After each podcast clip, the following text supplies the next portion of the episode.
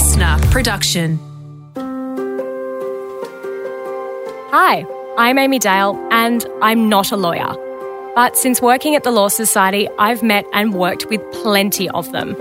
And I've also met countless people who need help understanding the law and, more importantly, knowing how to find the right lawyer. That's why we've created this podcast to help make the law accessible for you, for me, for everyone. No jargon, no law speak, I promise. Just me diving into the most common legal problems to help you make the best decisions possible. Welcome to Lawfully Explained. Plenty of us may have considered hiring a lawyer, and typically the first question would be, well, how much is this going to cost me? Here today, we have an expert, Thomas Russell, who is going to outline the price of legal services and much more including who is eligible for legal aid assistant, pro bono work, and exactly what a billable hour is. Thomas, welcome to the show. Thanks. Great to be here. So, I just wanted to first find out what different ways are there of getting a lawyer, and do all lawyers cost the same? So, the first point is uh, all lawyers absolutely do not cost the same, and there are lawyers who will act for free there are lawyers who will charge a reasonably modest fee for what they do, and there are lawyers who will charge very high fees for what they do. And in the private sector, the client is expected to pay for all the work that the solicitor does. But there are other areas of law where it's possible to get community funded lawyers or uh, legally aided lawyers or pro bono lawyers who will undertake work either with no cost to the person receiving the legal services or for a subsidised cost. So, do you pay up front or do you pay at the end? It's neither upfront nor the end in some cases, and in some cases up front, some cases at the end. So, if your lawyer needs to incur a lot of cost up front, they might ask you for an upfront payment to cover fees. For example, if you're going to bring a claim and you need to get medical reports done, your lawyer might arrange them for you, might require some money up front. If you're going to be running a court case and the court case is going to involve a barrister, the usual arrangement between your lawyer and the barrister who gets engaged to present your case is that the lawyer is liable for the barrister's fees.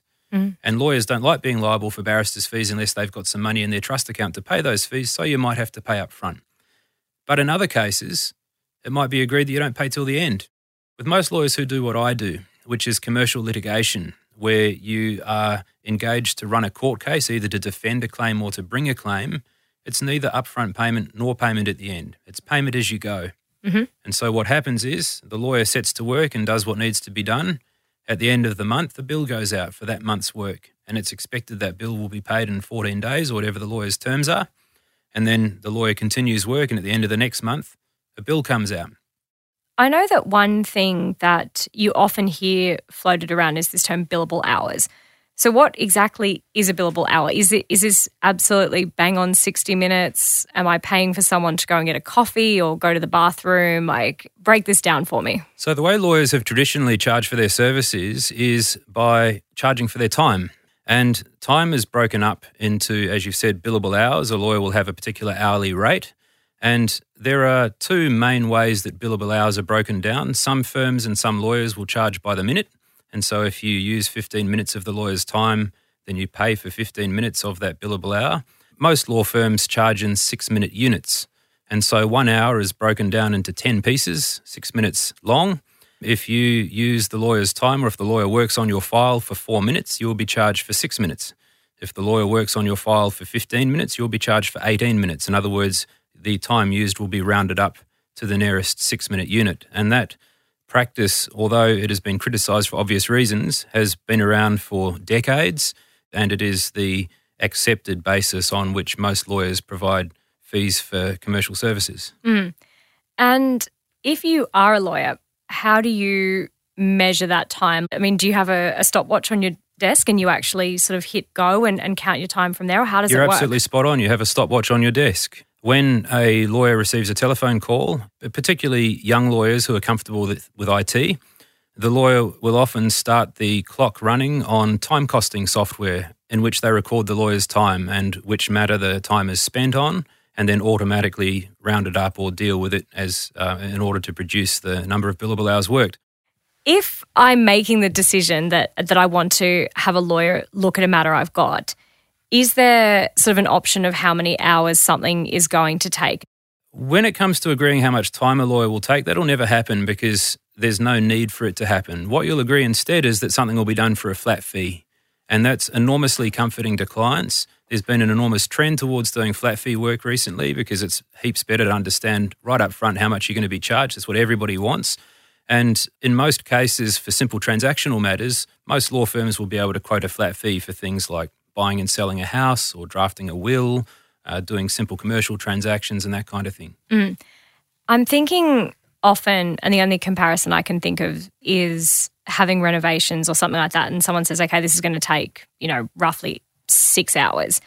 And then halfway through, it's suddenly, oh, there's a big problem with this pipe, or this has got to be pulled out, or that's got to be pulled out. So, is it typical halfway through a matter to sort of have a bit of a check in, or is this when a flat fee model kind of trumps everything? So, does that also take into account hiccups along the way? It really depends on what the parties have agreed. So, if the lawyer and the client have agreed on a flat fee and something goes wrong, but the costs agreement, which is the lawyer's responsibility to prepare, ultimately says that there's a flat fee for getting a particular result, then that's the lawyer's bad luck. He or she will have to do it for the flat fee. Likewise, if there's a well prepared costs agreement, it will have carve outs for the flat fee. So it'll say if this matter goes as expected, your fee will be X dollars. But if such and such a thing happens halfway through, then we reserve the right to increase our fees or we'll charge you an extra fee of such and such an amount. If I have worked out with my lawyer a fixed cost arrangement and then my lawyer has gone and done a great job and, and written a letter and suddenly the person who I'm trying to take action against has pulled out. Obviously, that means that my lawyer has done a good job, but perhaps not as much work over a longer period of time as I was expecting. Do I still have to pay the full amount or would that be renegotiated? It'll always depend on the cost agreement, but ordinarily you'll pay the full amount because what the lawyer does when the lawyer is calculating a fixed cost is the lawyer will ordinarily build into there some assessment of the prospects that it'll be uncommercial for them or a really good windfall for them if they're able to get particular results. Mm-hmm. So, if a lawyer has given you a fixed fee agreement and the terms of it are clear and they manage to achieve the outcome, making somebody go away or getting somebody to pay up, and all they have done is written a letter, it's generally the client's bad luck. But it might not be bad luck, it might still be a great outcome. And so, it's about seeing value in what you're getting as well. If you have managed to achieve an outcome through very little work, that's a bonus for everybody, including both the lawyer and the client. Mm-hmm. You might have a lawyer who's built in heaps of contingencies into their fixed fee, and it's turned out way better than even the lawyer expected. And you might ask, come on, mate, can you please give me a break here? I understand that according to your costs agreement, you're entitled to this, but can you give me a break? It was much easier than we all thought it would be. This was an afternoon's work. They might think, well, you know what? I will. I'll go easy on them. I want them to walk away. I'll, I'll, end up with enough in my pocket if I charge a lesser fee. They'll walk away happy. They'll refer other people to me. They'll come back to me again. Any sensible person would encourage people to have a discussion rather than have a fear of addressing the topic. I know that often a phrase that I and, and other people hear a lot, and you often hear it particularly like when you're driving on the radio or on television commercials, is no win, no fee. What does that mean exactly? Because I think a lot of people think it sounds like a bit of a scam. It's an interesting one. No win, no fee generally means that you're marketing to people who have a claim, in other words, something that they want to win. And if they don't succeed in their claim and they don't succeed in getting some money back in their pocket, you won't charge them for it. Now, your question was is it a bit of a scam? And the answer is sometimes it is, and sometimes it isn't. Mm-hmm. How do I know the difference?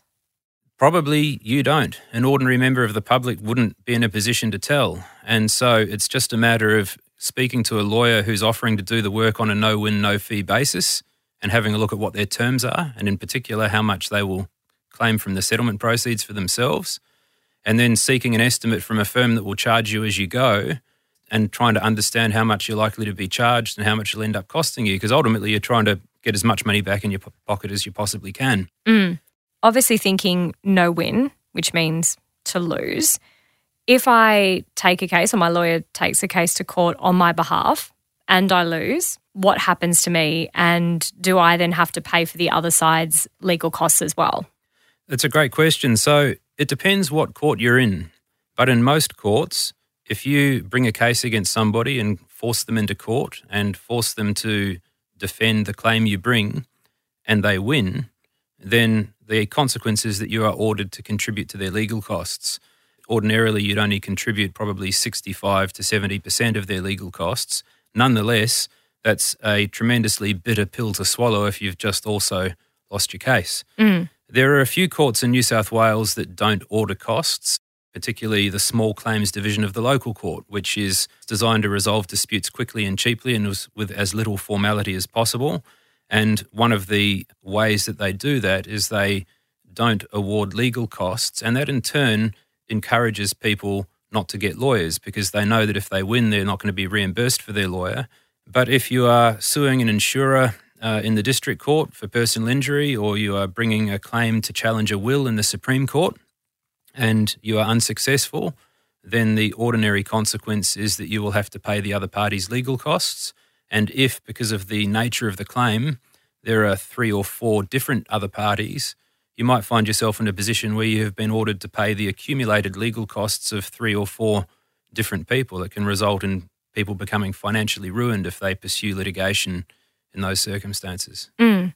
In a situation like that, say if it's a, a job, an employment dispute or an injury claim or something like that, what would be the difference between saying, I don't want to pay a lawyer, lawyers are too expensive, but are there adverse consequences to that that perhaps paying a lawyer would actually potentially save them money down the track because they could be they could have rights that they're not aware of or they could be avoiding, you know, stepping into to areas where they themselves might be sued. You're absolutely spot on. So, as with everything in life, there's no simple answer.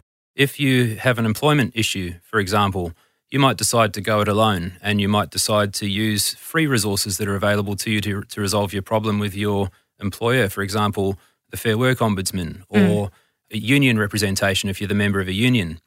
But if you lawyer up, as you've correctly pointed out, you might suddenly discover that you've got more rights than you thought. You might discover you've been underpaid for years and you didn't realize, and that might give you more leverage. In addition to that, the fact that you've gone out and got a lawyer does send a message. It sends a message that you're determined and you're serious and you're well tooled up and you're ready to have a fight if you need to have a fight. Mm. And so, if you have a reasonable person on the other side and you expect them to behave in a reasonable way and you're fairly confident about what your claim is and what the extent of it is, that's all a very good circumstance to avoid lawyers and try and resolve things in other ways, like through discussions. Mm. If you're dealing with somebody on the other side who won't be reasonable and who will need to be taken to task in order to ensure they do the right thing, then although lawyers are expensive, it's often money well spent because typically a letter received from a lawyer will be taken more seriously than a letter received from a person. Mm yeah, I find that most of my angry emails go unresponded to. So I think you, I think you have a valid point there. I want to ask about the meaning of again a word that is thrown around a lot and to figure out exactly what it means and if it is what it says. So pro bono, what does that mean? Is it actually just for free? So pro bono generally does mean for free and it's from a Latin phrase which roughly translated means for the greater good. Mm. And because it's for the greater good, it doesn't just mean for the good of the person who's being looked after. It generally, pro bono work is work that is done by a large law firm or some other organisation with charitable objectives to give back to the community and to help vulnerable people out in some way. Pro bono generally means free work. You get a free lawyer. If a lawyer agrees to undertake work pro bono, that means they're doing it for the greater good, they're not doing it for a fee. Now, typical pro bono work will be for example, a person who's dealing with a serious criminal charge but can't afford a lawyer. Another good example is people with refugee claims who have come to Australia with no money and no assets. They have been detained as unlawful immigrants and they are trying to make out their case to be granted refugee status. Quite plainly, people like that can't afford expensive lawyers. Mm. And lots of large firms, the way they give back to the community is by providing pro bono legal assistance to people who find themselves in that position. Mm. Now, consistently with all of that, pro bono it doesn't mean that you get a free lawyer to help you with your business dispute or your dispute about the guy that built the swimming pool in your backyard and it's now leaking. Or, the while I've got you kind of style. Exactly. Of... Um, your neighbour's overhanging tree. Th- those are typically not the subject of pro bono uh, cases. In fact, they would absolutely never be the subject of pro bono cases. Pro bono means you're doing something good for society. Mm-hmm. It's what makes us lawyers wake up in the morning feeling good about ourselves when we give back in this way. It's a real warm, fuzzy feeling. Exactly. even though, as you've said, I can't, I couldn't use a pro bono lawyer for something like an overhanging tree, but in a situation like this where it is a genuine need for legal assistance, is there a limit on pro bono? So once you've taken on a case pro bono, is there a set time where you're able to allocate a set a number of hours to it, or is it you see the case through until the end? It'll depend on each individual case and it'll depend on whatever the person providing the services. Let's say it's a major law firm they will probably have their own pro bono policy, and that will dictate what they do and what they do for free and what they expect to be reimbursed for. A part of running a case is that you have to incur expense. There are court filing fees, there are fees for serving documents, and so on. And so, with pro bono work, is the client expected to pay those, or does the law firm dip into their own pocket and do it? Mm. And the mm. answer is it'll be on a case by case basis. There are, of course, other ways of getting free legal assistance other than going to a large law firm and asking for pro bono assistance for an overhanging tree dispute, for example, this is the type of dispute which would typically be dealt with in a community legal centre. Mm-hmm. There are community legal centres all over New South Wales. They're staffed by lawyers who are generally volunteers and who provide legal assistance for free. And they, as the name suggests, they provide assistance within their community to people who can't otherwise afford lawyers. And they provide generally fairly low level assistance. They don't go to court and fight cases for people. But if there is a dispute about overhanging trees or unacceptable noise levels or those things that come up from day to day, the community legal centre might be the best place for somebody to go because they'll get free assistance. And not only that, they'll be assisted by somebody who does this every day of their life. Mm. Whereas if a person with a complaint about an overhanging tree comes to a typical city law firm, the city law firm will be ill equipped to deal with problems like that because they don't they're not often approached to deal with problems like that. Absolutely. And having started this conversation feeling like a lawyer is an incredibly costly exercise. So we've got pro bono, community legal centres. What about legal aid and what's the difference between legal aid and pro bono work? So, pro bono work is conducted by essentially private organisations and it's conducted to give back to society by assisting vulnerable people. Legal Aid is a New South Wales organisation funded by New South Wales and Commonwealth Input. And Legal Aid helps people who require legal assistance in a variety of different circumstances by either providing them with a free lawyer or subsidising the cost of their lawyer. The test for legal aid is quite stringent. If you're wealthy and you have a private legal problem you need to resolve, like you want to challenge the will of your billionaire stepmother or you have crashed your Rolls Royce. Legal aid won't Everyday help you with problems. those things. Exactly. Those th- those problems legal aid won't help with. But if you are facing a criminal charge, then legal aid will not let you be without a lawyer. Mm. The, the way our society works, the time when you most need a lawyer is when you're dealing with the criminal justice system. And so legal aid will help people through the criminal justice system through a series of different measures. They have duty lawyers at the local courts who people charged with offences can roll up and talk to in the court without an appointment who, to get help on the day. Mm-hmm. And for people facing more serious charges or uh, long trials, they can apply to the Legal Aid Commission to get what's called a grant of legal aid to have a lawyer allocated to them and funded by legal aid or contributed to by legal aid, depending on financial means, to run the entire case for them. So you get essentially um, all of the benefits of a private lawyer, but funded by the state or the Commonwealth or both. Mm. One thing that I also wanted, that I was curious about, if I call a, a, law firm and a lawyer and I speak to a lawyer and I talk to them for five or so minutes and I think, nah, don't want it anymore, am I charged for that initial phone call or what, like when does the billing kick in? Once again, it depends on the lawyer. It depends on what the lawyer and the client agree. And the difficulties arise when there's no discussion and there's no agreement. Now, if it's a five minute chat, like you've said, it's not really a problem. No, no lawyer is going to want to open a file and issue a bill for a five minute chat. But quite often, you have what begins as an inquiry, and then the lawyer says, Look, I'd like to be able to tell you whether I can help you or not, but I can't really tell until you send me the documents. Can you send me a copy of the sale contract so I can have a look at that? Mm. Then the sale contract comes through, and it's 86 pages long, and the lawyer sits there on the weekend poring through it, finding the relevant clauses, trying to find an answer to the question. And then the client comes back on Monday morning and says, Actually, I've got a cousin who's a lawyer. He's going to look after it for me. Don't bother. And those things happen from time to time. And if they do, you can understand there might be a difference of views about whether it's chargeable or not. Mm-hmm. Ordinarily, if a lawyer expects to charge a client for a matter, he or she will issue a costs agreement fairly early on.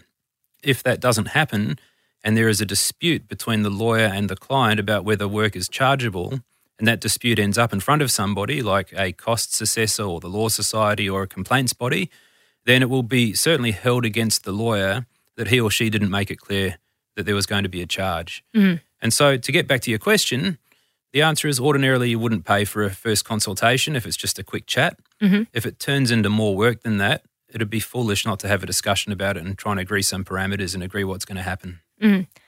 Where do you think the myth began that having a lawyer can cost tens of thousands of dollars a day?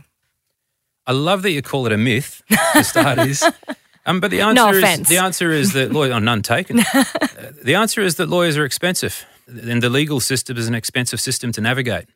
There would be individual lawyers within Sydney who would charge ten thousand dollars a day. A senior counsel who is appearing in a commercial matter or a tax matter might quite easily charge that amount, and it might be regarded as reasonable. But the work that that lawyer is doing might be worth millions or multiples of millions of dollars to the client, and it might be considered that it's worth incurring that cost. Mm. If I win my case, and so it's gone to court and I win, and then the other side says that client doesn't have the money to pay for my legal fees, wh- what happens? Do I still get the money or do I have to let it go? Or is there someone else who steps in and, and helps out Well, in that's that a situation? wonderful question. It's a wonderful question because it combines my two passions, one of which is costs law and the other of which is insolvency law, okay. which is what I practice in day to day.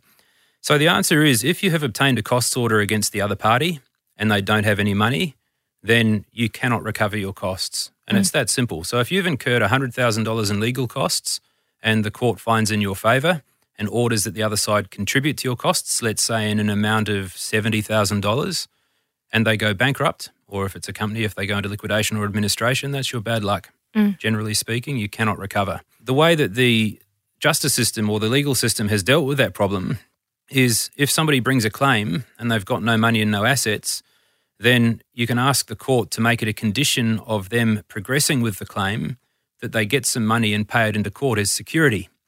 It's called security for costs. That means that if they don't put that money in, they can't proceed with the claim and force the other party to incur more costs. Mhm. So before it gets to that point. Yeah, but it's the other way around, of course. If you want to sue somebody and the person that you're suing doesn't have any money, Mm. Well, the only way to deal with that is by having a proper assessment up front of whether or not they're worth suing. Mm. Because there's no point in having an enormous claim if you're suing somebody with no money and they don't have an insurer standing behind them to pay. You might be vindicated. The judge might find that you're entitled to be paid millions of dollars, but that doesn't put money in your pocket. Yeah. That's a bitter pill to swallow. Well, one of the first things that a good lawyer does when somebody comes with a claim is to identify the target and work out whether or not that person or that company is likely to have the ability to satisfy a judgment debt. Because the last thing you want um, is to end up as a lawyer with your obligation to act in your client's best interests to encourage them to spend fifty, a hundred thousand dollars in pursuing complex litigation where they're bound to succeed and then realizing at the end of it that the company never had the money. And if you'd done searches in the first place, you might have realized that this was a risk. I think a lot of the times when people are first calling a lawyer, they may have fears about how much it's going to cost them, but it's probably also underpinned by a question of, am I going to be okay? Well, that's something that people generally ask lawyers at the very first conference. They say, Am I going to be able to defend this charge? Are you going to be able to get me off? Am I going to go to prison? This is criminal lawyers have to deal with very hard questions. Lawyers like me, who specialize in financial matters, we have to tell people like, you know, are you going to win? Are you going to lose? How much is it going to cost? And quite often at the start, we just don't know. We don't have enough information. We don't know how the other side are going to respond. And so it's a difficult situation engaging a lawyer. But there's absolutely no doubt that in the vast majority of cases with legal matters, it'd be incredibly foolish to try and tackle it without a lawyer. In many respects, a bit like having to go to a surgeon for a tumour. If you hmm. have a legal problem, it's not unlike having a health problem. No one wants to have to spend money on it, but the consequences of not spending money on it and not having it properly looked after and engaging professionals who know what they're doing can be absolutely disastrous. And mm. so legal costs are a frightening thing for people, and there's nothing that lawyers can do that, that will make them more palatable. But what they can do is have discussions with their clients about other options, about different ways of tackling problems, ways that costs can be saved. One of the things we do a lot with our clients, we often deal with clients who are business people and they're good at business administration. And so some of the work that we might ordinarily do ourselves that we could give to a team of paralegals to get stuck into, we say to the client, look, we need to get all of these documents, we need to get them all printed, put them in a binder. We can either do it for you or you can do it yourself. And the client says, I can do that. That's fine. That's just printing stuff. I can, I'm fine with that. I like printing stuff. And that's exactly right. And they can save themselves thousands of dollars by doing those things. Mm. And so the best thing you can do with your lawyer, if you're worried about costs, is continually talk about costs. And if you feel your lawyer is not engaging with you properly or is misleading you or is trying to avoid the issue, I'm sorry to say it, the answer is to go and talk to another lawyer about costs or possibly even to ring the Law Society and have a chat with the Law Society. Mm. Let, let them know your concerns. Well, Thomas, I don't know how many six minute units of your time I have taken up, but your advice has right, been be priceless. so thank you for the absolutely, uh, yes, very, very valuable advice. Thank you so much. Thanks, Amy. What you heard in today's episode is not intended as a substitute for legal advice from a qualified professional. I'm not even a lawyer, remember? So if you are looking for legal advice based on your individual circumstances, head to lawfullyexplained.com.au and find the solicitor who is right for you. Lawfully Explained is a listener production in partnership with the Law Society of New South Wales, hosted by me, Amy Dale. Production by Emily Takato, and executive producer is Todd Stevens. Listener.